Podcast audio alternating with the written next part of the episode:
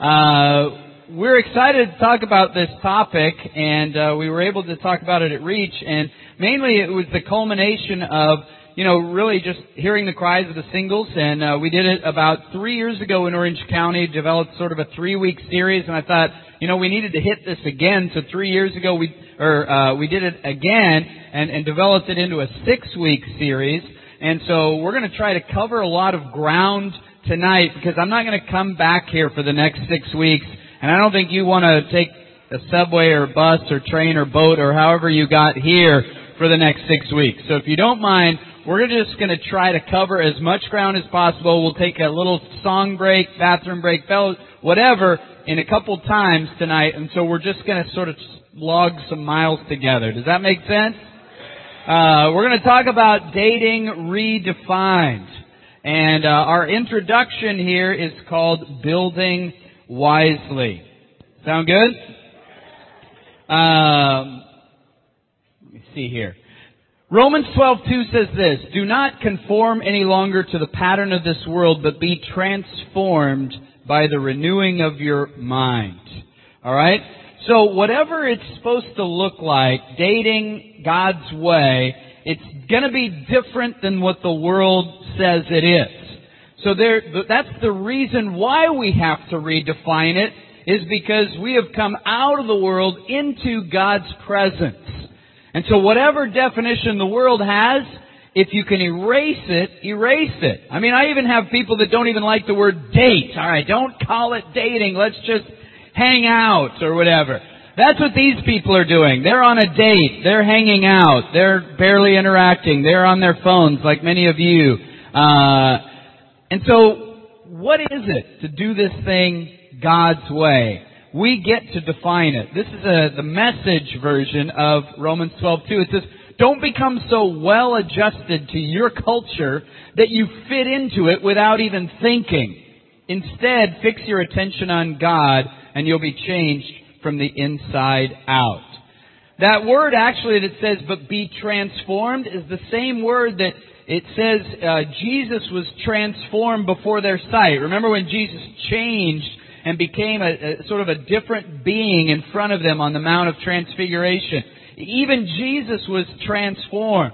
So when we come into God's presence and when we think of dating and marriage and, and pursuing somebody in a romantic way, we have to totally transform and literally lift off this earth and do it very, very differently than maybe the way that we have come to understand what dating. And you know what? It's gonna look weird to people. It's gonna look weird. Uh, I have a story uh, about my friend Mike, and uh, Mike liked a girl at his work, and she was a sister in our church, which is awesome. That's a great way to evangelize and help people become Christians. Because that should not be a rare thing and we should not be freaked out by that. If you're a disciple, a son or daughter of God, you should be attractive. That should be exciting to people. They should look at you and go, whoa, I need to get to know her. I need to get to know him. So don't freak out if somebody likes you. What she said was, you ought to come to church with me. So she brought Mike to church, brought him to me, and he really enjoyed it. And he liked church, and we studied the Bible a little bit, and then he didn't really want to have anything to do with us. And so I thought to myself, alright, I gotta call this guy up. And he was loved to argue, so I knew I was in for an argument. I prayed, alright, God, if Mike's open, this is the last time I'm ever calling him. I called him up, and he said, alright, we argued for the next hour. And this was the cost for Him. And this is a cost that many of us count when we become Christians. When we surrender our life to Christ and the Lordship of Christ, we're thinking about who am I going to date? Who am I going to marry? Sex, all that stuff. We're thinking about it. And Mike was thinking about it. And he said, your church is weird in the way they go about dating and marriage. And I said, all right, tell me about it. So, and he proceeded to talk about it and talk about the boundaries that we had in our dating, uh, which we'll talk about tonight. He talked about kind of who we date, who we marry. He thought that was weird. He thought how we did it was weird. He thought everything about our dating was weird. I thought, well, that's maybe not a bad thing. Somebody from the world looking in at the church and saying, the way you do it is so different that it's weird. And I really think that that's where I wanted to start because what's normal? And who defines normal? Is that just the world?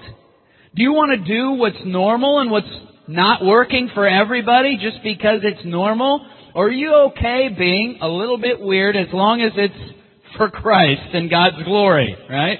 Not just weird for the sake of being weird, but weird because you are radiating and transforming your life to glorify God. And you, if you think about it, what is the pattern of this world? Right? The pattern of this world is, in most relationships, this is a generalization, it starts with, what, getting to know each other? No. She's hot. He's hot. I want to get to know that. There's a physical, sexual chemistry or attraction.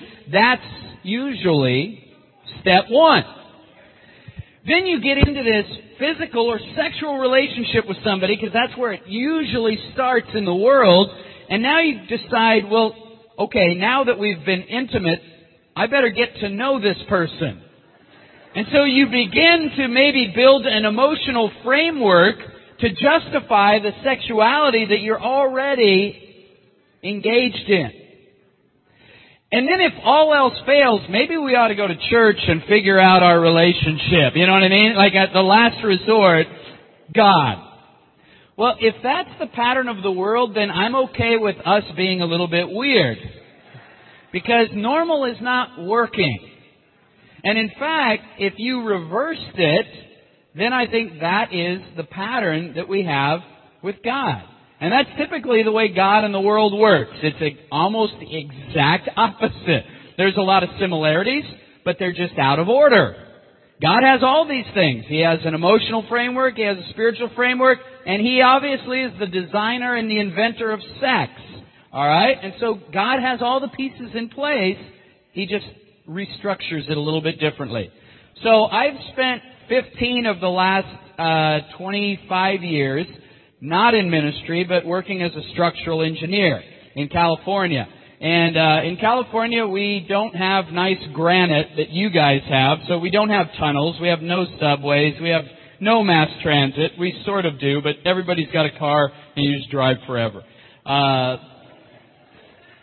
but we build buildings on sand, and that's not a good structure. And in fact, we have things called liquefaction, so that not only when the earthquake hits, the sand just turns to water and the building sinks. So we've got a design for that. I, I picked this picture up because this is near where I live in Irvine, California. This is the tallest building where we live. You're allowed to laugh at, at us in California. We don't build very high because they fall over or they, they get wrecked. Uh, so this is the tallest building in Orange County, Irvine, California. And I, I want I was a part of uh, not this project, but the one that they built as a duplicate of this. I did a retaining wall out of soil nails to build the parking structure for the next one. So I've been involved in this project, so I've got some pictures of it.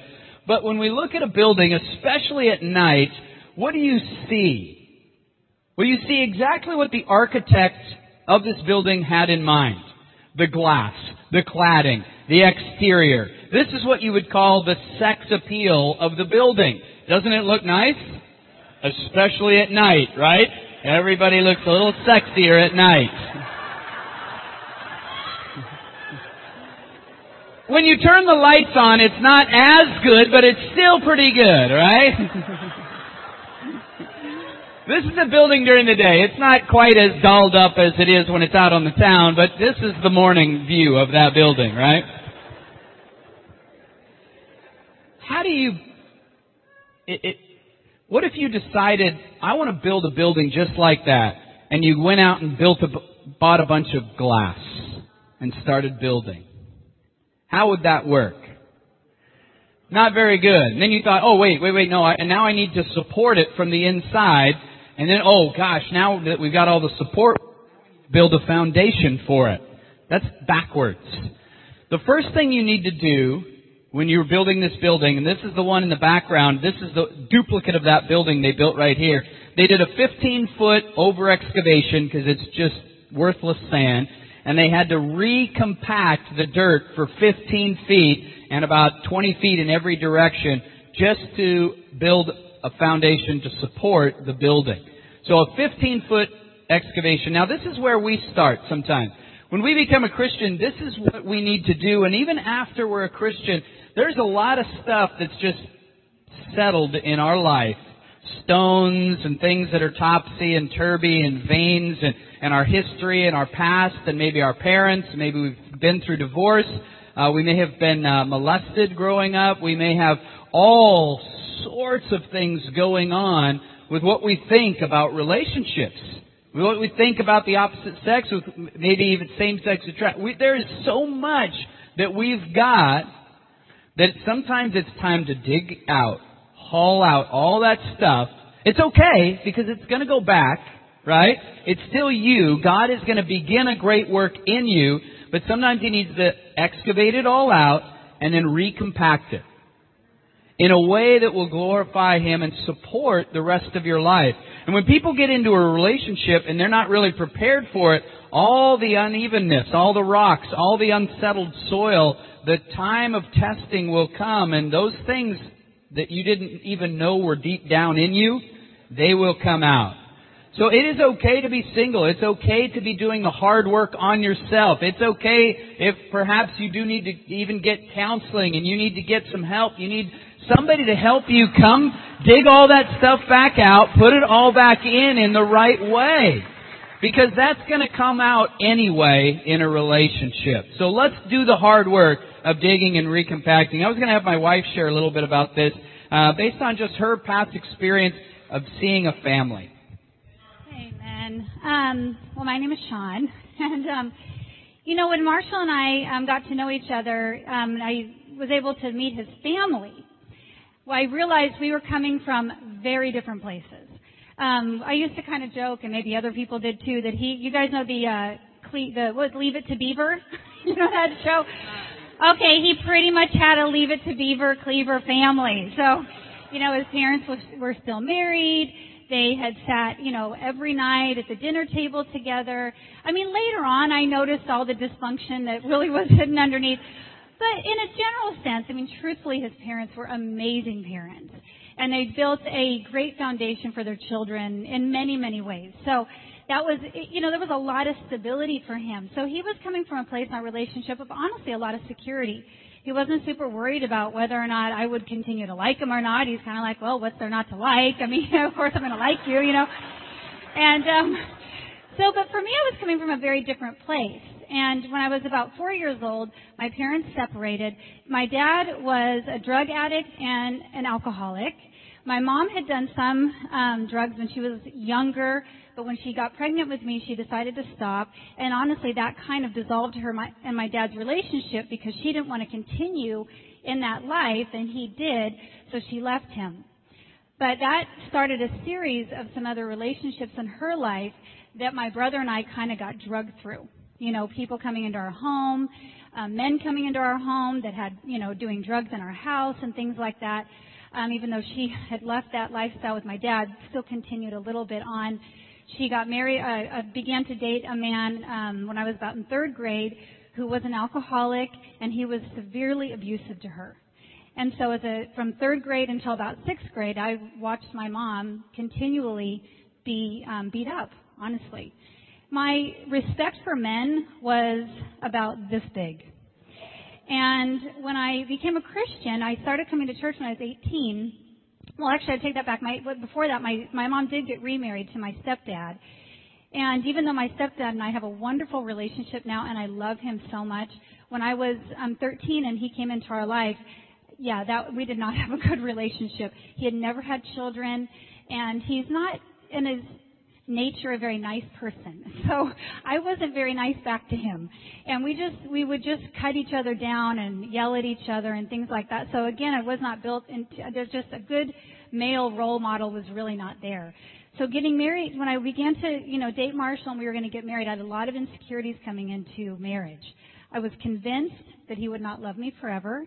I was convinced that we were, even though as a Christian, you know, you look at it and you go, okay, well, we're going to make it because we're disciples. Deep down inside that, that stuff underneath was, was the foundation was a lot of mistrust. And so having to dig those things out has been, you know, it's been time. I mean, honestly, some of that did get worked on before we got married, but some of it I had to choose to deal with after we got married and to trust him and to trust that we were going to be okay.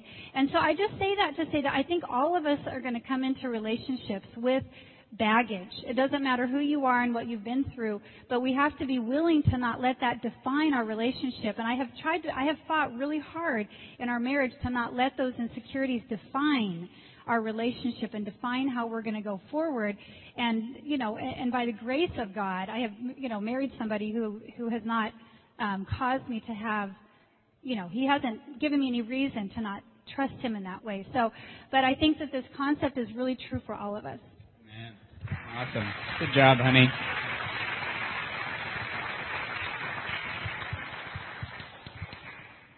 You know, uh, once you build the foundation, though, it is very difficult that you can continue to go underneath and do repairs, but it's a lot easier right now, even when you're single, to excavate, recompact, and then begin to build. What's the next stage? Here's some of the, uh, this was the over excavation, uh, that took place from the, this is the shot from that other building. Here's the uh, retaining wall that I designed right there, the soil nail retaining wall. Um, the next step is building a spiritual foundation. If you want to pursue a relationship in God's kingdom, building a spiritual foundation is the place to start.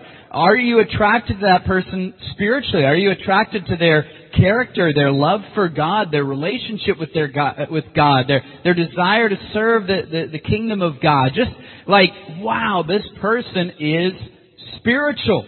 That's a great place to start. This building has a six foot thick concrete mat slab.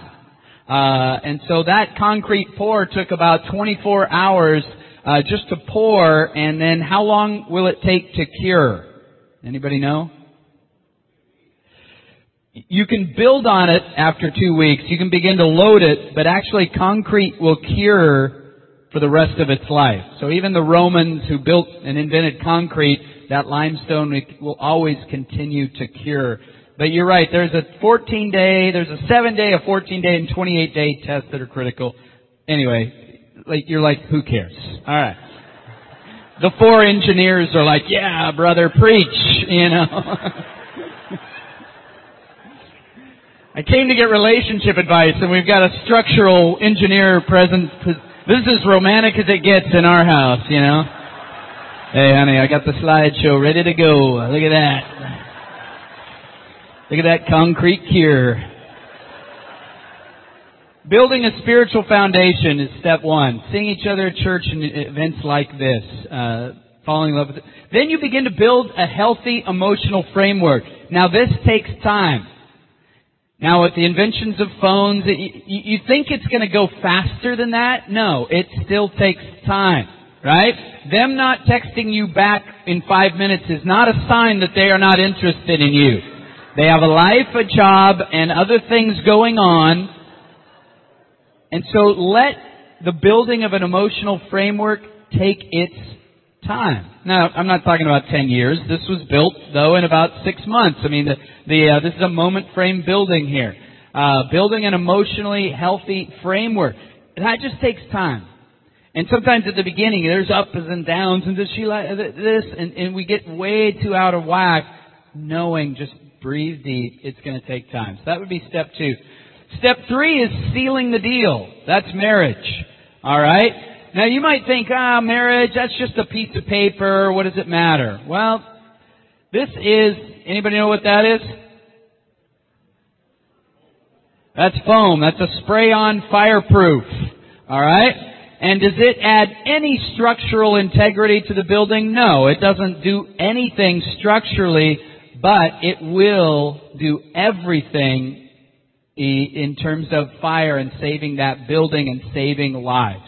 So yeah, the, uh, marriage is under attack. Ah, it's just a piece of paper. We love each other. you can have a foundation, you can have an emotionally healthy framework and, and, and even not be married, but there's something about God's design and God's timing that in that time of testing, you will be thankful that you did it God's way. And so sealing that thing, sealing the deal in, in marriage is very important. And now these beams are sealed. They are protected. And even the Bible talks about, even in marriage, the marriage bed should be kept pure. So even in marriage, you will be tempted with uh, sexual integrity issues. It's important to seal that thing in marriage.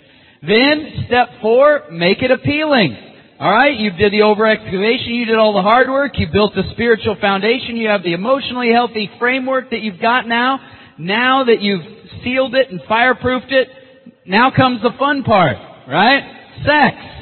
Uh, and, and that is the glass. That's what the architect designed. When they design a building, the architect could care less about what I do, right? They really could care less. Beams, columns, concrete, they never even want to hear about what I do. And I'm like, you know, let's just leave it open. You know, let's just marvel at the structure.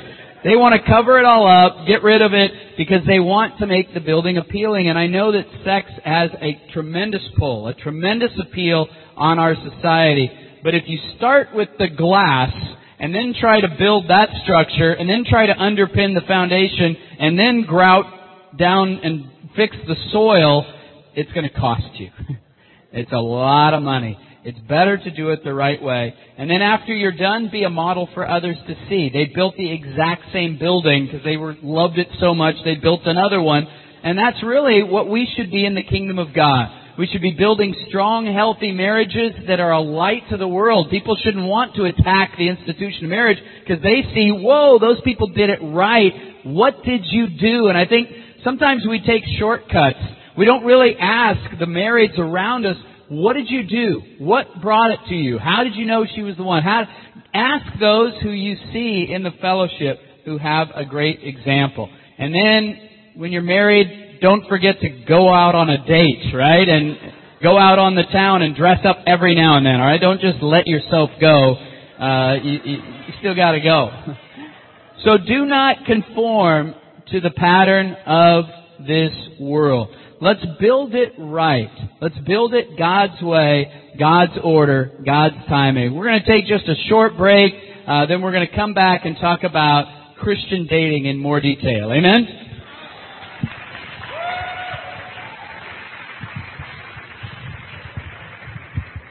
Oh, you know what? I'm sorry, I forgot to tell you. Mike eventually became a Christian. I kind of left off on Mike there.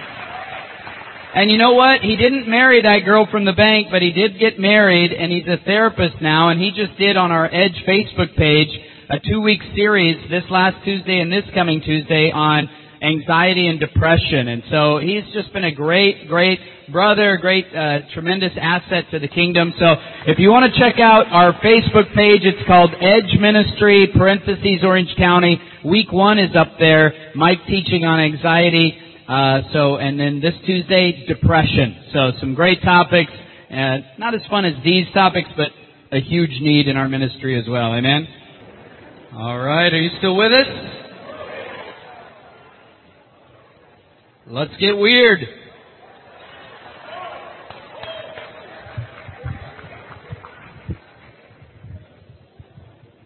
All right. Let's talk about Christian dating now or dating Christians. How about that? Way in the beginning, you're like, wow, how long is this going to be? We're starting in Genesis? the Lord God said it's not good for man to be alone. I will make a helper suitable for him. You know, what some people don't often see is this is a picture of God. Adam, the first man, is a picture of God. Adam lived in paradise, surrounded by perfection, without a suitable helper. Well, that's the state that God was in before He created us, and the, the state that God remains until we are united with Him. God was surrounded by paradise, and yet no suitable helper could be found for God. So He created us, the church, to be His bride, and He's still awaiting that marriage. So God is still holding out. He is not compromising His standard.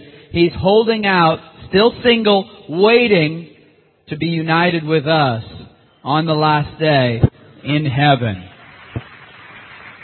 So don't ever say, God, you don't understand. He knows. He understands. He did not want to be alone, so He created a helper suitable for Him. So if that suitable helper has been found for you, amen. If he's still out there or she is still out there, amen. Either way, we will all be united with God at some point in time. I talked last night that the longing for a helper is not a sinful longing. God longs for relationship. God longs for intimacy. I think sometimes we feel guilty even just for wanting. We feel guilty if we want to be married. We feel guilty if we want to be interested or don't feel that way. That is the sense of longing that God has for a relationship with us. Now discontentment Satan can use against you, so be careful. But longing is okay. This was in San Pedro, California. Uh, this is Sean and I's uh, wedding. There's Brian Craig over there, Larry's son. And there's Dessa, Larry's daughter-in-law. And uh, they were our best man and maid of honor. And uh, this was 24 years ago, uh, in this May. Um, and so uh, the Bible says that the Lord commanded the man, You are free to eat from any tree in the garden, but you must not eat from the tree of the knowledge of good and evil, for when you eat of it, you will surely die. Alright? Interesting, right? If you look at the very first command in the Bible, it is, you are free. Isn't that a different perspective of what we see God as? Most people see God as the elimination of all your freedom. Like I was free and now I'm here in the church. You know what I mean? I was free to do whatever I wanted. Now I'm here burdened by these rules and regulations that God hath placed on my shoulders. It's a yoke I cannot bear. No, no, no. God's intent for us is to really set us free. Now, He will create some boundaries for you. For what reason? Why does God create boundaries or limits? This is a picture of our kids. This uh, we have a daughter who's older than this, but this is Kyle and Justin. This is probably about four years ago.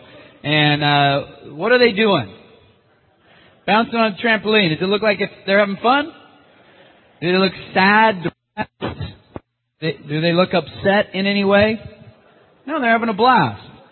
Now what you don't see is a brick wall here, a brick wall here, and over here is a plate glass window, which is our master bedroom, and over here is a concrete slab. How are they able to have fun because of this little thing right here? A net. Now granted, they didn't have those when I grew up, and I grew up with a trampoline and like, I feel like our parents didn't care whether we lived or died, but like this generation's parents cares a lot. You know what I mean? Do you know how many miles I logged not in a car seat with no seatbelt on, you know?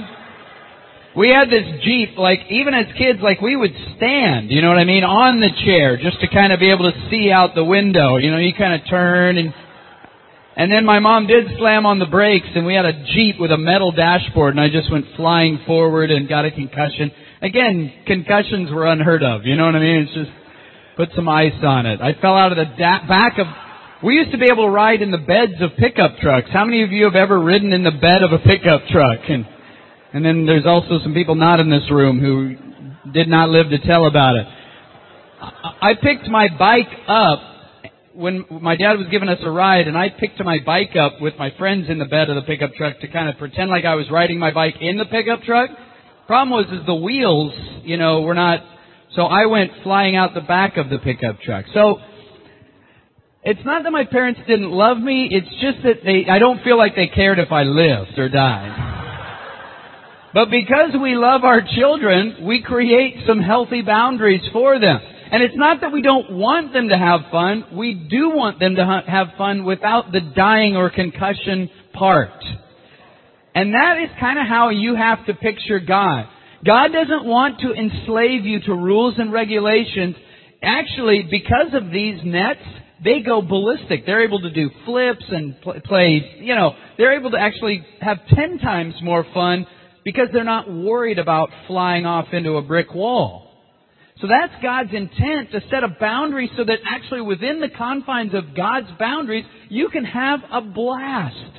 And dating and marriage and, and the pursuit of a mate, God is desiring it to be a blast if done within the boundaries that He will set because He knows that when we cross those boundaries, we may die. We may die spiritually if we push and cross the boundaries that God has set.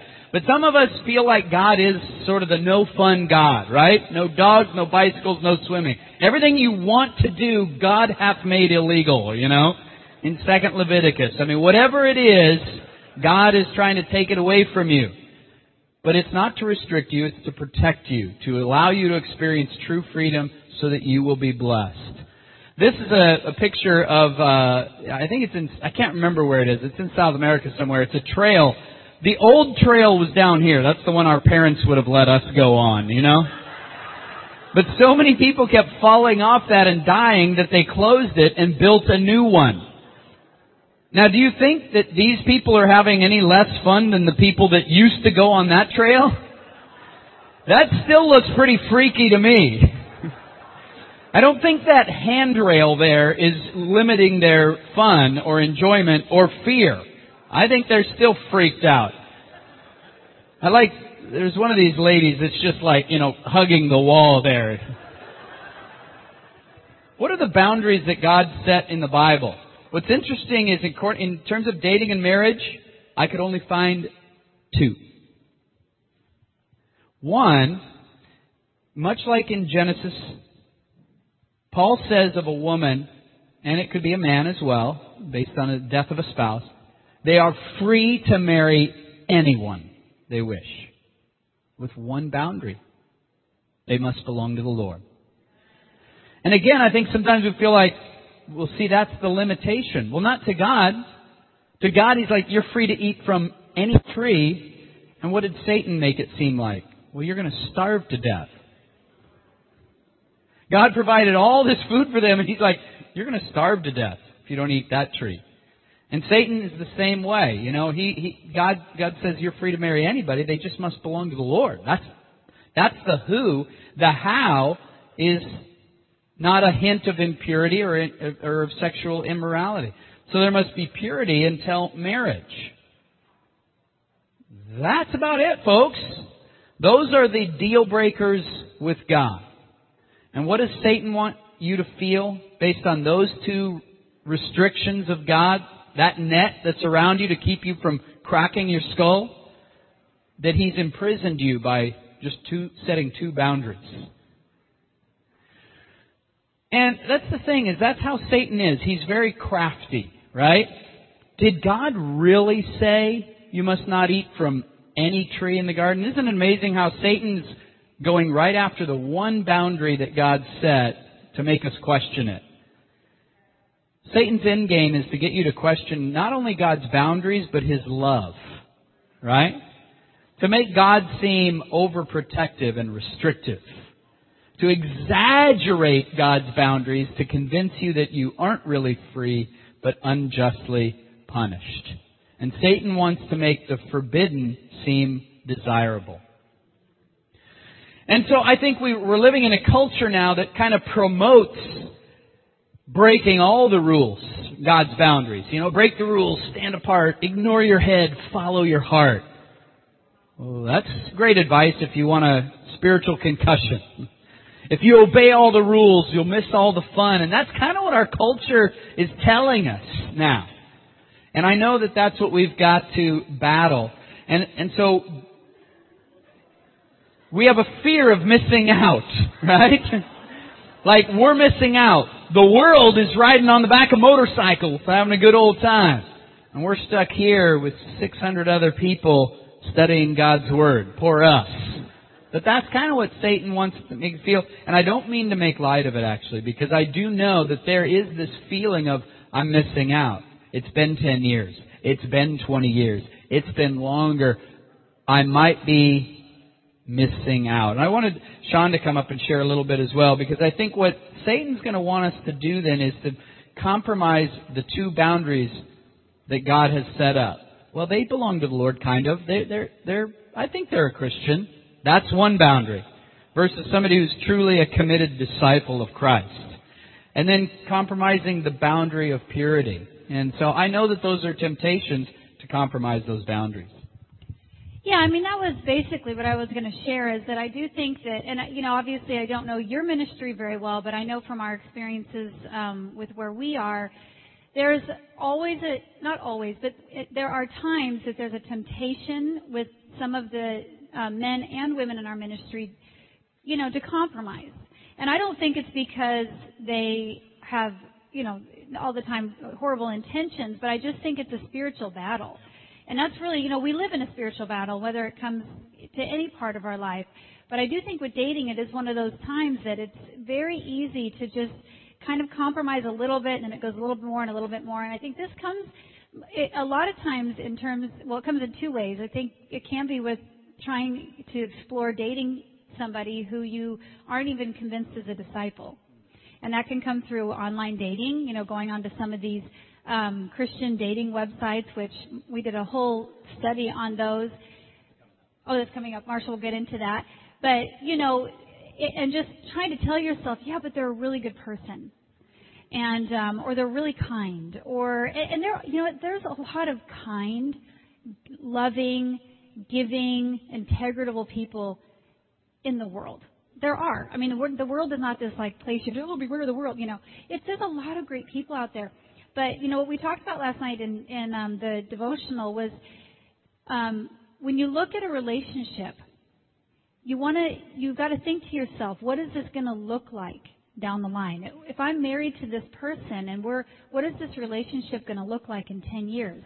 Well, guess what? If you're not in the same place, place spiritually and you're both not committed to God in the same way, your relationship will look very divided. Trying to have children, and teach them about God, trying to deal with your finances, trying to deal with the, the way that you, you know, just lead your life spiritually, it's not worth it to compromise. It feels worth it at the time. It is not worth it in the long run. And so that is one area that I think Satan really, you know, is tempting us at times. And then um, I forgot the second part of what I was going to share actually. Okay, that's fine. Okay. Good job, Sean Mead.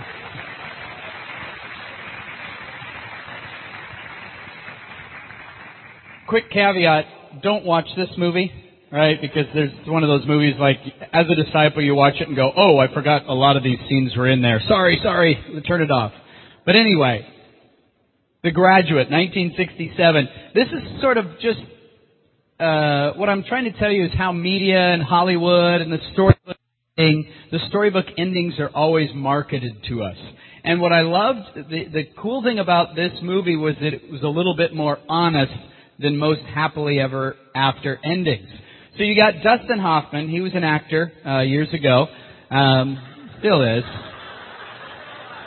I, I, you're right. There's not a lot of millennials here, so most of us know Dustin Hoffman. All right.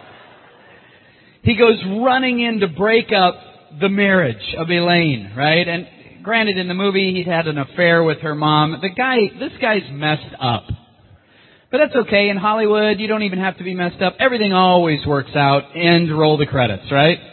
So he breaks up their wedding. He runs out with the bride. They go running out. They jump on a bus. Everybody's staring at them. They're in the back just laughing and having a good old time. And the movie's right about to end, right? And these two people are going to live happily ever after because of a quick, emotional, illogical decision. Because those always lead to happy ever after stories. Quick, impulsive, emotional decisions. What's interesting about this movie is the camera just keeps rolling on the two of them. And within about two minutes, the reality of what they just did sinks in, and then New York's own Simon and Garfunkel Sounds of Silence starts playing.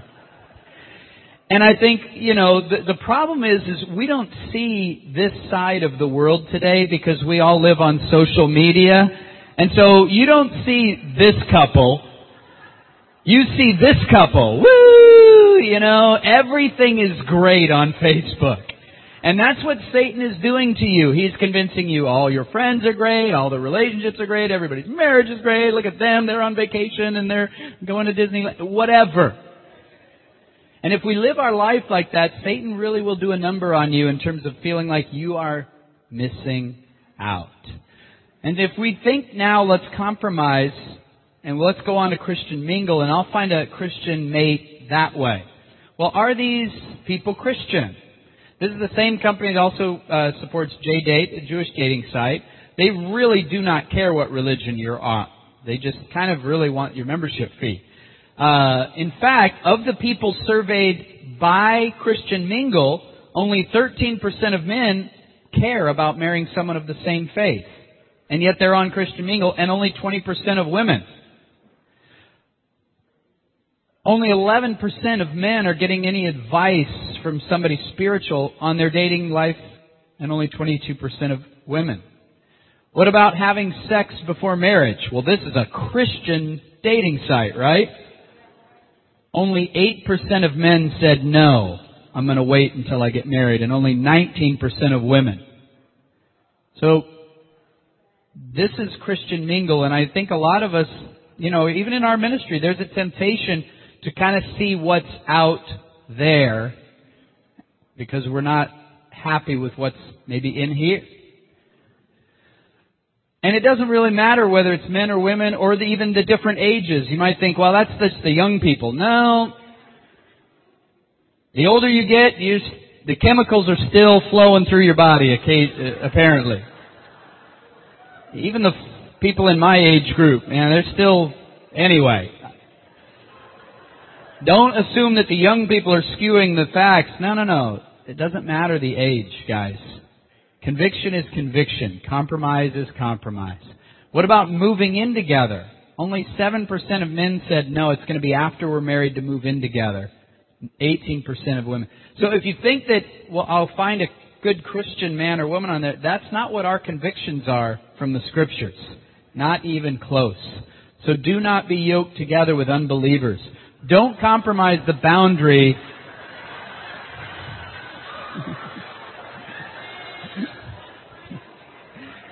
That was the original Old Testament passage is do not yoke an oxen with a donkey, right? According to, that's not what the King James says, but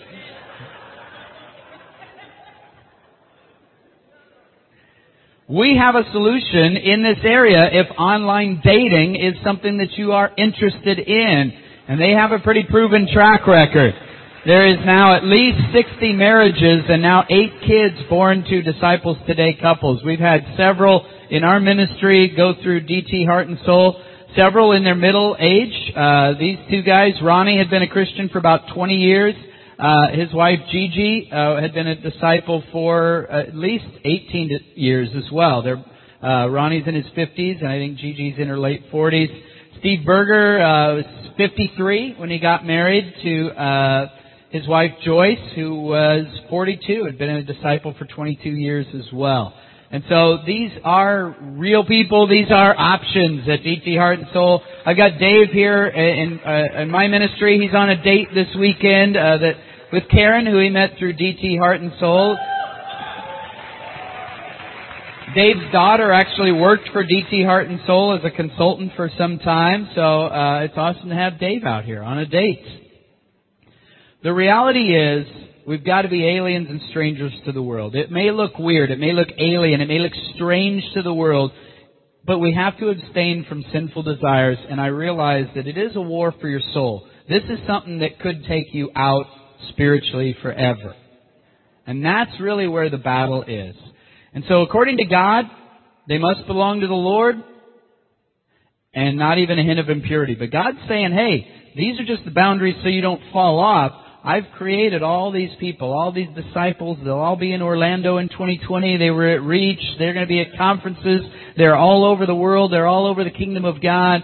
Uh, that is really, I, I think, you know, if you stay within these boundaries, you then are free. And in fact, that's when you actually have to be more selective. Just because they're a disciple, to me, That may not be, the, that's the minimum standard. Those are the boundaries. You still got to get a lot of advice, which we're going to talk about. But what Satan wants to say is, yeah, right, good luck.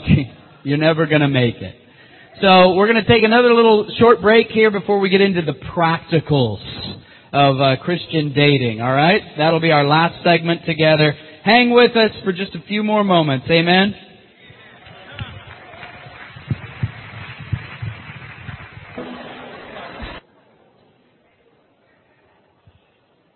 Thanks for putting up with us for a third section. Just three more to go. No, this is, this is the last one. Oh, did we lose our handrail there? Um, one of the things that uh, the Jersey singles got last night is they got a little preview that I'm not giving you guys tonight. So, hey, they they were the original ones that brought us out, and uh, so they got a little something something last night. But I'm going to just give you a summary. It's okay. You uh, you can read the book. I, I would really recommend this book if this is something that you know is on your heart. If this is in your lane right now, I want to find somebody. I really want to find God's somebody for me. Read The Sacred Search by Gary Thomas. It's a great book. It talks about uh, the answering the why before you look for the who. Like why get married? Why a relationship? And it talks about the difference between cultural reasons and biblical reasons. One of the cultural reasons is happiness. Well, I just want to be happy. Well, that's kind of what the world is telling you will make you happy. But it, you got to ask yourself, how many happy marriages do you see in the world? So if happiness is the reason why, you might be picking the wrong who. Uh, and, and back to our couple here. How others see our relationship, how we want our relationship, but how things really are in our relationship. Look deeper into where people are at. Look for people who you know have a really solid Christian marriage. Pick their brains. Amen? It also talks about infatuation, and, and I'll give you a little uh, key on what infatuation is uh, from last night. This is one of the nuggets from last night. Uh, because infatuation is a real thing. It's actually a chemical induced attack on your brain that lasts from about 12 to 18 months. And the person that you have found, you are now like creating a person that actually doesn't exist based on limited information. And infatuation is filling in all the unknown information with really good projections about them.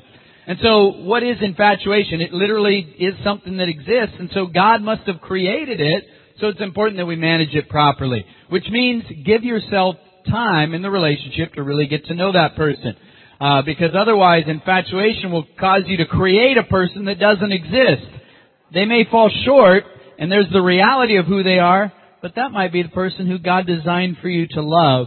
You might miss somebody because you've created somebody that doesn't exist. This is how you know you're in infatuation, especially now with people that text and you build a relationship so quickly and you're not even sure how the relationship's going because let me tell you, anybody can be cute, and funny, and spiritual on texting.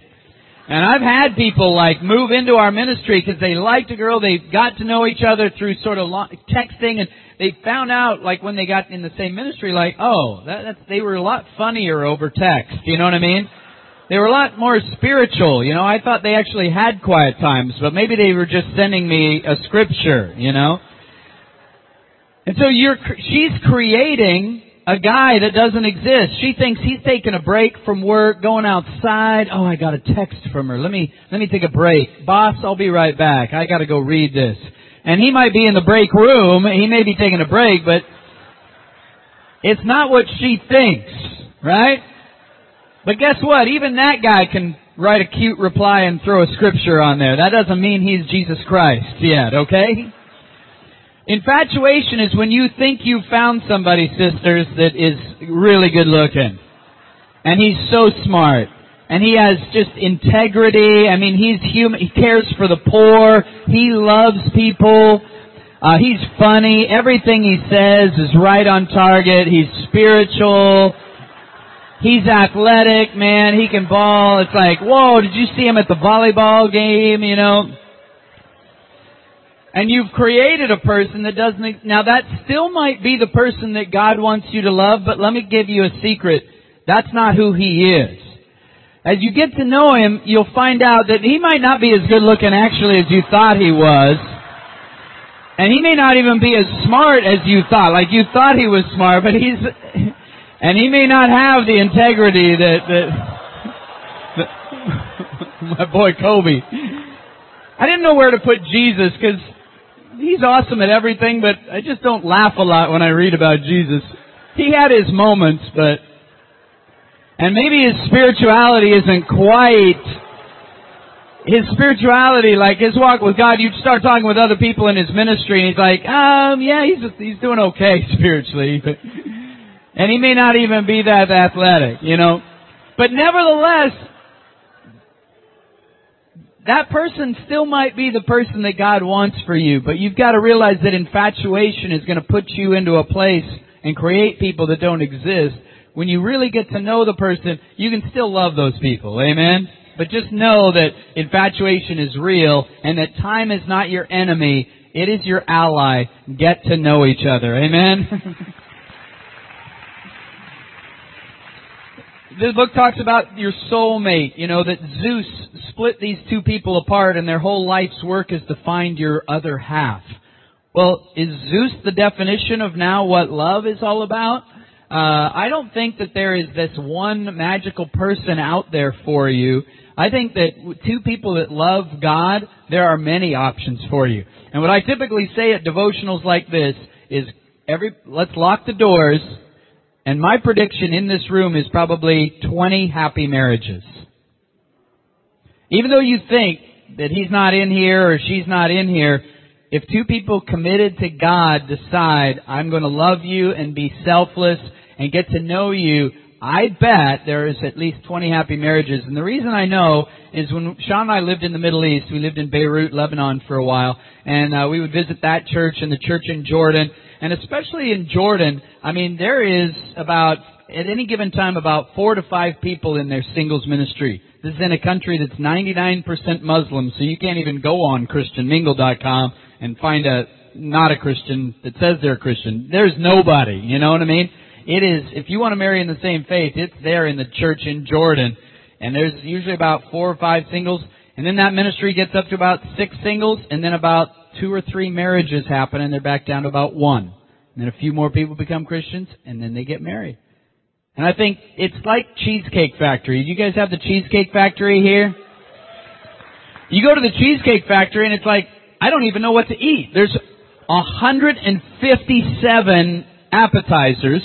There's 462 entrees and 300 kinds of cheesecake. Like, I don't know what to eat there. But you go to In-N-Out Burger in California, the menu is cheeseburger, hamburger, fries. That's it.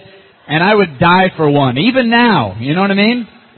So I think sometimes we're, it's funny when I go to Jordan and say, you know, I, I just spoke in New York, there's 600 singles. Very few are getting engaged and married. They, they, it does not compute. Then when I tell them of LA, 1200 singles, and I talk to brothers, yeah, I'm not interested in anybody. Or sister, oh, no, there's no brothers in here. There's other than the 500 Christian that, but there, there's nobody. Okay. And I realize that is the feeling, but I think sometimes, guys, we're in the Cheesecake Factory. And you know what? There's a lot of great burgers and fries in this ministry. If you are committed to loving God and loving another person, I think if we open our eyes, we could find those people. Amen? So, read the book. Let's go now to practicals. We talk about rules now, alright, here we go. Now, you just said there was only two, right? Who, they, they're Christian and be pure. Well, it's true. But I think sometimes when we talk about best practices, best practices in our church, or dating guidelines, sometimes we feel like, uh, you know, uh-oh, now we're talking about the rules, now we're gonna get legalistic, now we're gonna go back into the Stone Ages, like when you guys were Christians, and you know, gentlemen were gentlemen and there was chivalry and we're, we're beyond that now. Well, are we? Let's talk about, the bottom line is, since we are not conforming to the pattern of the world, we're the ones that get to set the guidelines for dating. Because we are the people of God. Whatever we decide, we do. We follow. Or we just go with the pattern of the world. Like they're inventing new ways of having relationships. Let's just see if that works, right? What could go wrong? I'll take the old school. I don't know that the new school is working. Old school, new school. Here's the thing. What does the Bible really say? Well, in the first century, they were in a bit of a dilemma. These were people that came out of a Jewish society and now had become Christians. And so, how do you live as a Christian? They didn't even really know. Like, should we keep going to temple on Saturday? Should we offer sacrifices for our sin? Well, Jesus forgave us. Should we continue on with circumcision? Should we, like, what do we do? They were a people that completely changed their faith and entered into a new covenant, and they had to just decide what being a Christian was going to look like. And so what Paul says is, join others in following my example. Is this battery giant? I can grab a wired mic if you want. Check one, two. You want me to get a wired one? That'll be good. Here you go. He said, join others in following my example. Take note of those who live according to the pattern. Right? So what they did was they just created an example, a pattern, something to live by that other people could follow. And in terms of dating in our church, that's kind of what it's like. I can't give you book, chapter, verse, be home by midnight, uh, you must have four people, don't drive. Uh, we're not talking about that. But whatever we decide as a good pattern and as a best practice, let's just go with it. And so what we're talking about tonight is just a godly pattern of setting examples that other people can follow versus commandments, right? Now, again, some people get very legalistic and the minute you give a practical, they say, oh, see, you know, we're both going to drive, but it's going to be six hours and you drive and we'll drive in the cars right next to each other. And it's like, no, that's not really the spirit, the letter of the law. Don't be a Pharisee about it. However, some people have blatant disregard for patterns and godly examples that they see in the church and are always pushing the boundaries. I don't know if you've ever seen somebody in traffic, it happens in California, where you're all going along at, you know, over the speed limit of course, like 75 or whatever, and somebody is going about 95. Are they going to get arrested? No, probably not. Are they going to get an accident? Maybe not. What's going to happen eventually? One of those two things is going to happen. But the other thing that I think is, man, that person cares only about themselves. They're putting everybody, including my family and my safety, at risk.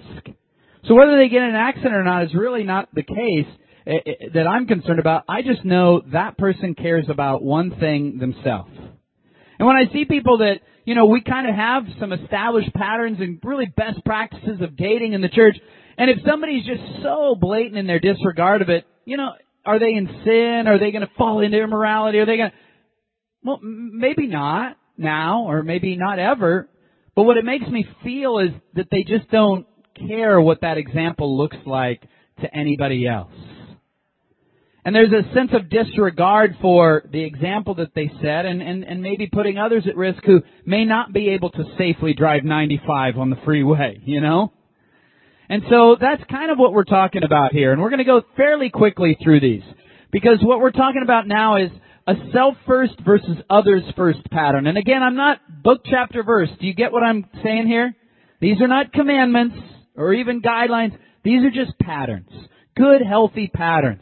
And there's a others first pattern that does uh, nothing out of selfish ambition, considering others better than yourself, looking to the interests of others, versus self first, somebody who's got selfish ambition, conceited, and putting their own interests first. Okay? So again, what we're going to do is talk about some of the practicals of dating in our church culture in Orange County. Maybe they're the same, you can borrow them, but again, I'm not saying it has to be 90 uh, degrees this way or this way, but I would lean towards putting others first. Now, at times in dating, do you have to act in your own self-interest? Yes. If you want to pursue somebody, if you want to uh, be ambitious, yeah, that you're going to have to sometimes think about, all right, God, what do you want for me? But for the most part, we're going to put others first and use that as our pattern. Meaning going out on dates for the purpose of giving encouragement, to build a friendship with somebody, to build others up, just to really go out, have fun, get to know somebody else. Versus self uh, first pattern, hey, the only purpose of every date is to determine if you are God's choice for me. That's the only reason. And I think that was one of the cool things about coming into this church is I started getting asked out on dates and not that with girls that I was interested in or even building a future dating and uh, marriage with, but we just got to know each other. We all went out. We went out in groups. We went on double dates. We had fun. And the ones that I was probably least interested in, we had the most fun. We had a blast. We'd see each other at church at the, the next day, and we just had fun together. We took, I took uh, a couple of the sisters took us out. We cooked dinner for them, and they were just funny about it. Like three weeks later, uh, they brought us the empty pot that we had left in their dorm room of spaghetti, and it had grown mold on it. And they wrote a card for us and stuck it in the moldy spaghetti and left it outside of our room, saying thanks for the date. You kind of had to know them because they were funny, and we just laughed about it. Moldy spaghetti was their card for us after the date. We had so much fun in campus just going out, getting to know each other, giving each other moldy spaghetti pans afterwards. Others first. Hey, how about seeking out disciples who have not been asked out in a long time? Hey, who has not been asked out? There's a brother in our ministry, Mike Jurgensen, uh, whose wife uh, left him. They have a special needs child. He went. He's going through a very, very difficult time in his life. Uh, and, and honestly, by time I mean like the last ten years have been excruciating as his autistic daughter has reached now her teenage years, acts out a lot, uh, has uh, brought warranted uh, many, many, many police visits to their house because of just her rage, uh, and it's been a very, very difficult time his wife fell away 10 years ago and has been remarried. And, and he's just, he's going through so much. And yet he's the guy who's always asking me, who has not been taken out in a long, in a long time? And he just lines them up and takes them out on Saturday nights when he doesn't have, uh, the week that he doesn't have his daughter. That's the kind of heart that I think God will bless versus just finding attractive people you find interesting. That's who I'm taking out. You know what? You're going to have to do that from time to time. Say, I'm interested in her. I'm taking her out. Great. What about other weeks where you can take people out who have not been out on a date in a long time? Double dates, you know, for consideration, just being in a group. Versus, I think the current trend is, let's just go out for coffee, you and me. That's my $10 way of seeing if you're my future spouse or not. I don't want to spend a lot of money or time. I just want to spend 15 to 20 minutes with just you to see you know, again, maybe there's a time and a place for just going out and getting coffee. Amen. That's awesome. But if that's always your pattern, just find and find and find uh, her. She's my next coffee one on one. If that's the only mode of dating that you are in right now, I would say that's yourself first versus really taking other people out for encouragement. Go on well planned dates. Like put some thought into it. Plan it out versus sort of last minute. Now, again, I've been guilty of this, man. Me and uh, Craig Welbrock, we were roommates, and Sean and, and uh, Jen were roommates, and there were times when Craig and I would pick them up and shut the car doors and sort of reconvene at the back of the car, like, all right, what do you want to do? you know, we didn't always plan it out, but in the most for the most part, know what you're doing. If you're going on a five mile hike and the sister is in heels you did not communicate properly the date. Going out just for fun, friendship, like this is going to be fun, not pressure packed versus you zeroing in on all these awkward conversations, like expose your life. You know, how many people have you, you know what I mean? You're doing a light and darkness study on the date and it's like, no, no, no, no, this is, this is like for fun, right? Just encourage that person. And I love watching our ministry go out on dates. This is one of our New Year's parties. We get it going in Orange County. We plan these amazing New Year's. Uh, this is some pictures. I just love watching disciples going out with each other. This is, this is Denny's after New Year's at about three in the morning, you know? just watching people go out. This is the next day, uh, just having fun, being together, building men-women relationships for the purpose of getting to know each other and encouragement. Amen? Uh, let's talk about in pursuing an interest. I can't remember what your part was. Do you remember? Is it now or no? All right. All right, we're going to have to fly through this part. No, I mean mine is really brief. It was just more talking about the importance of really. Oh, sorry, the importance of gathering people around you. Oh, now I remember. it's coming up, honey. It's coming up. All right. Let's talk about pursuing an interest. Again, to do this, you've got to have some ambition, right? But there's two kinds of ambition.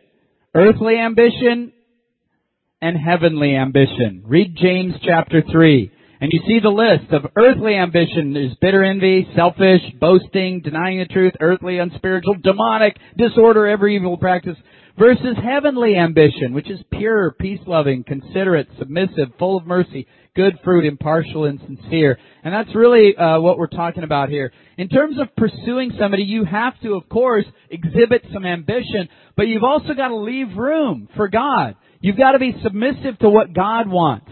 You've got to be considerate uh, of what maybe God's will is in this versus just you totally being in control, forcing the issue. And so a heavenly ambitious person is surrendered through, through prayer, leaving room for God to reveal if this interest is mutual versus just taking control. The relationship is now the goal. You're on a quest, right? Heavenly ambition. Communication is purposely limited. Control infatuation. Talk at church, other functions like that versus Communication is constant. Constant texting, Facebook, phone, calls, multiple times a day. If we're not careful, that can be the pace that builds an unhealthy emotional framework and just doesn't give you the time. Time together is purposely limited. You may want to spend every minute together, but let it progress gradually. Versus, hey, the only way we get to know each other is spend all this time together. Weasel dates are common. Uh, Brian Craig, I gotta tell you, your son was the king of weasel dates. Uh, we always used to give Brian a hard time. Somehow they lived in this tower of dorms called Williams Village at Colorado, and it just worked out. Brian and Dessa were leading a Bible talk together, and they got put on the same floor while they were dating. I mean, so they were like the weasel date kings of our ministry, and they were our wingman when we started liking each other. But uh, you know, it's great to spend time together, but do it in environments where uh, it will not lead one another into uh, temptation. Heavenly ambition, going on well-planned dates, you know, to get to know each other. But even if you're pursuing an interest, that doesn't mean you shut off every other sister or brother in the ministry, right? I'm done with all of you. I found the one. She doesn't know it yet, but she will soon enough. You know, one of the cool things about Sean and I is we were constantly going, even when we kind of knew we liked each other, we would still go out with other people. We would take other people out for purposes of encouragement and just getting to know other sisters. Uh, and I think that was attractive to me that she was, I didn't feel it as disloyal at all. I just felt like she's somebody who wants to be spiritual, want to encourage other people versus fixating on one person, right? Prayer walks, lunch dates, coffee. It's amazing how spiritual guys become when they like somebody. You know, it's like, now you're having prayer walks. You know what I mean? Your first one in three years is with that sister you like, you know? Come on, fellas. Before seriously pursuing, seek advice from other people. This is when you want to build an open system. When you're pursuing an interest, don't build a closed system where all the communication is just between the two of you. Versus feeling like, oh, advice, man, that's old school. I'm just going to talk right to them, share my heart, tell them how much I love them and want to spend the rest of my life with them, and just see if she's interested in me after that, or see if he's interested. Remember, you know what's best, right? No, no, no. This is where Sean was going to come and just talk about asking for advice, right? I love people that don't know what advice is, but think they know what advice is. You know what I mean? Like they've got the whole scenario mapped out and they just want you to give them permission to do it. It's like, no, no, no, that's not advice. That's asking for permission. Or they view advice as their get out of jail free, like, I got advice, you know what I mean? It's like, wait, from who? You know what I mean? Well, I'm not gonna tell you. And, and that's always suspicious to me. Hey, I got advice from someone that doesn't really know me that well that lives in, uh, you know, Madagascar, but they said it was fine that we, so, so I've got my, I got advice card and it's like, how about getting advice from someone that knows you and might actually give you advice and know the whole situation in its context? I love the I got advice card people because I can see they're the ones going 95 miles an hour down the freeway, serving in and out of traffic, holding their I got advice card out the window. So funny. Amen. Um, yeah, I mean, I think it, it obviously is really, really important to just let people into your life. And one of the things that um, we really believe in, um, that Marshall and I have seen as a pattern that has been very helpful, is when you have a, just an open system in your own relationship with God and in your potential, you know, interest and especially when you're dating. And what that means is that you're not just in this closed system where you are giving, you know, you're just, uh, nobody else is really involved.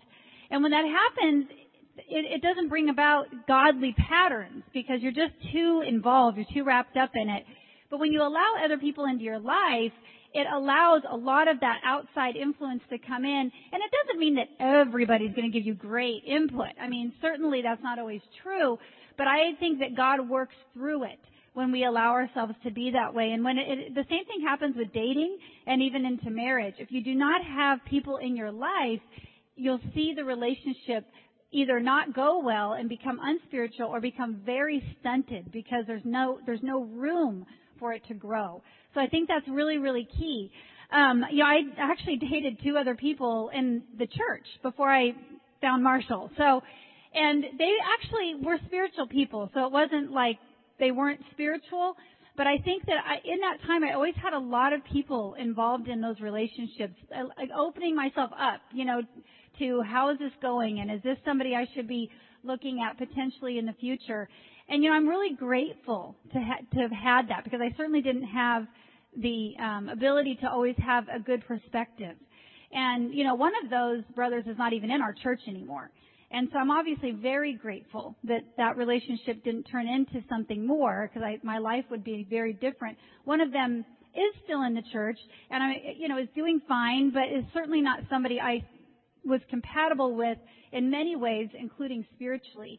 And so I just think that, you know, ha- having that conviction at heart, I don't care if you are 19 or if you are 64.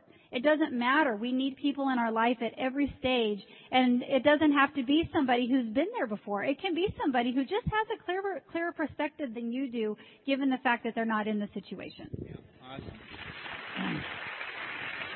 All right, we're going to kind of wrap it up now, and I do want to uh, talk for a minute to the dating couples in here, all right? If you are now at this relationship, there are still some healthy patterns that you need to have. And what governs healthy dating relationships. You know, uh, Paul says, everyone has heard about your obedience, so I'm full of joy uh, over you, but I want you to be wise about what's good and innocent about what's evil. So we already talked about evil, impurity, those kinds of compromising situations. Alright, in that, just be innocent. Don't go there until marriage and then go there. Silence. What's he talking about? But what about everything else? Well, you still have to be wise, right? It's not always just a matter of temptation, sin, sex versus, okay, everything else is okay. No, no, no. Even the good part, even just dating, even, you still have to use wisdom. So wisdom is still the governor over the good things that you might have in your life, right?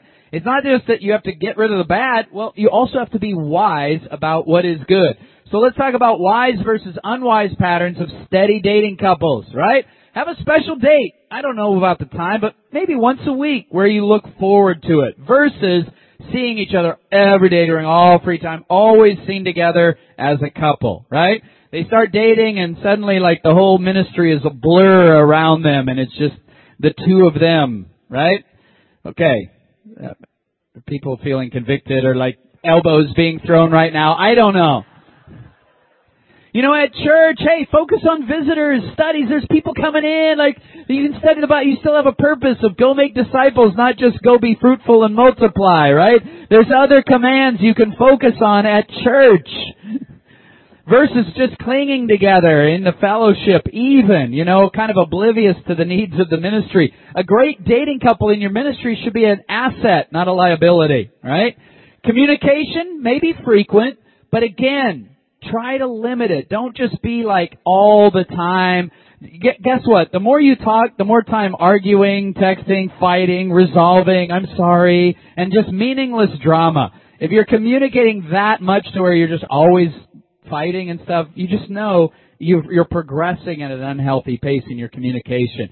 Hey, communication's pure. Season it with salt. If you want to talk about more vulnerable situations, and you guys are going to have to if you approach the possibility of engagement, and maybe this is the one, there are going to be some uncomfortable discussions about your life, your past, your history, etc. Okay, get advice about those things versus, you know, talk about anything and everything, uh, discuss dating, marriage, how many kids do you want, who did you sleep with in the past, uh, no topic off limits. I've seen people just going into some unprotected places in conversation way too soon without advice versus really being able to handle that in a mature way. It still might be the same conversation and the same topic, but done where God's blessing is on it because you've sought advice on it. Amen? Uh, not putting yourself in tempting situations, just being situationally wise. Uh, versus assuming you can handle any situation. Late night, in the car, come on over, uh, vacations together. I've seen people take on dating relationships like that's why I'm on Facebook so I can find out who in my ministry is at Hawaii together or New York or whatever. Like, didn't they just start dating? Really? My wife and I have never been to Hawaii, but uh, I love the we're both adults. I'm like, yeah, that's usually the people that, you know, consenting adults, that's who gets into trouble sometimes, you know. Don't give me the we're both adults. Any of us, including people who are married, do not put yourself, I mean, if me as a, as a married man, I still have to be situationally wise. When it comes to sisters, when it comes to women, co-workers, etc., I have to be situationally wise. It's not, it should be no different for, uh, those of us who are single. Amen? Absolute purity, uh, no, no, not being affectionate that requires people uh, to to be tempted in their purity versus this unwise pattern of an ever increasing level of quote unquote innocent physical affection until it leads to impurity. Uh, so here's kind of the, the pattern of the world. They really do not seek much advice until they need professional advice. Here's my advice to you. If you're going out on dates, get some advice. If you're pursuing an interest, get more. If you're steady dating, get a lot more. If you want to get married, get tons more advice. And then when you get married, get constant advice. So your pattern should not just decrease, oh, I got this now, I'm in control, I know what's best. That should be the trend, including your prayer life, right? Uh, now again, don't be overrighteous, don't be overwise, don't wear yourself out. These are best practices. Alright? It's not trying to be one without the other. I understand if you had coffee with somebody today, don't feel guilty. Oh, I know I broke one of the commandments of the Levitical datinghood of our church. No, no, no. Don't worry about it, guys. Don't be legalistic about it, but I'm just saying be wise, think of others first, think of the example that it sets, live out a godly pattern. Uh, have a balanced approach to dating. Uh, and so here are the discussion questions. Thanks for hanging with us through this whole time. I know this part of it was very helpful in Orange County, and we talked with Beam and Nicole, and they really wanted us to hit these practicals. Uh, and, and so uh, I know that this part of it is got a lot of got technical, uh, but hopefully you you saw some of the cool best practices here. But again, is it a balanced approach? Is your tendency to be self first, cavalier, even rebellious, or are you maybe too legalistic, too cautious, too passive? Uh, try to be, you know, somewhere in the middle where you realize You set an example, be godly about it. How do you view the church's best practices or guidelines? Have you seen great examples of dating and marriage in the church? Do you see room for improvement and changes? Are you discouraged by what you see? I think it's important to be honest about what we're seeing in the church. But the bottom line is, this is our, the, we are the people of God, right? The pattern, the example that we set, let's imitate it. Let's decide we're not going to be like the world. We're not going to be, uh, according to that pattern, building glass houses and watching them crumble because we built it out of sequence with God's plan for our life. Let's try to do it God's way and let's trust that God will bless it. Amen. So grateful to have been able to be with you guys. Thank you for putting up with us for this entire time.